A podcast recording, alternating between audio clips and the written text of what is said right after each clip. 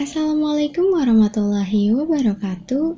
Halo teman-teman semua, apa kabar? Semoga sehat selalu ya. Ada pepatah lama pernah bilang, tak kenal maka tak sayang.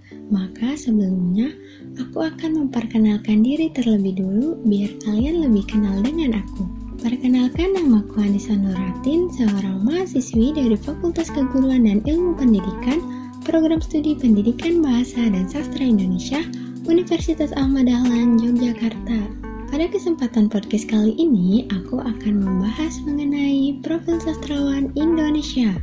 Nah, ngomong-ngomong tentang sastrawan, pasti udah gak asing lagi bagi kalian. Dan mungkin juga udah banyak nama-nama sastrawan yang sering kalian dengar. Salah satu sastrawan yang satu ini pasti udah asing lagi bagi kalian, yaitu W.S. Rendra. Rendra adalah anak dari pasangan R. Ciprianus Sugeng Broto Atmojo dan Raden Ayu Catarina Ispadila. W.S. Rendra lahir di Solo, Hindia Belanda pada tanggal 7 November tahun 1935. W.S. Rendra pernah mengenyam pendidikan di Universitas Gajah Mada dan dari perguruan tinggi itu pula lah dia menerima gelar doktor honoris causa. Bakat sastra Rendra sudah mulai terlihat ketika ia duduk di bangku SMP.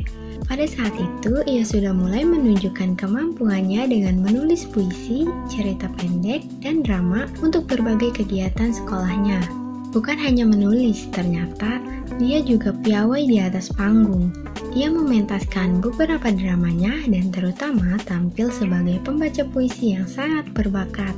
Ia pertama kali mempublikasikan puisinya di media massa pada tahun 1952 melalui majalah siasat.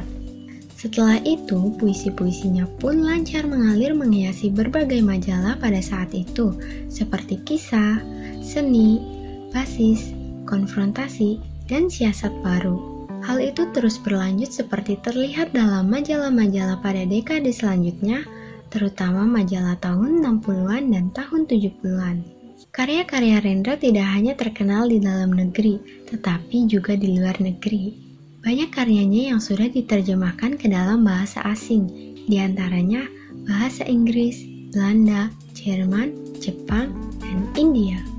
Pada tahun 1967, sepulang dari Amerika Serikat, ia mendirikan bengkel teater yang sangat terkenal di Indonesia dan memberi suasana baru dalam kehidupan teater di tanah air. Namun, sejak tahun 1977, ia mendapatkan kesulitan untuk tampil di muka publik, baik untuk mempertunjukkan karya dramanya maupun membacakan puisinya. Kelompok teaternya pun tak pelak sukar bertahan. Untuk menanggulangi ekonominya, Rendra hijrah ke Jakarta, lalu pindah ke Depok pada tahun 1985.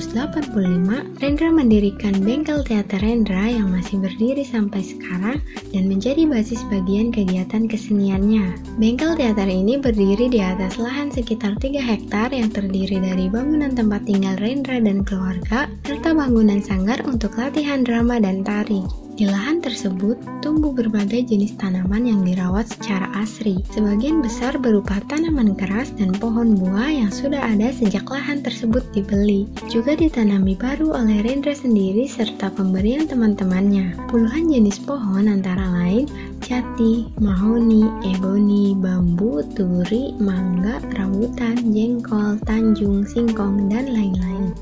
Beberapa penghargaan yang pernah diraih Rendra adalah hadiah pertama sayembara penulisan drama dari bagian kesenian Departemen Pendidikan dan Kebudayaan Yogyakarta pada tahun 1954, hadiah sastra nasional BMKN pada tahun 1956, anugerah seni dari Pemerintah Republik Indonesia pada tahun 1970, hadiah Akademi Jakarta pada tahun 1975, Hadiah Yayasan Buku Utama Departemen Pendidikan dan Kebudayaan tahun 1976 dan masih banyak lagi yang lainnya. Nah, pada kesempatan podcast kali ini kita telah membahas tentang W.S. Rendra.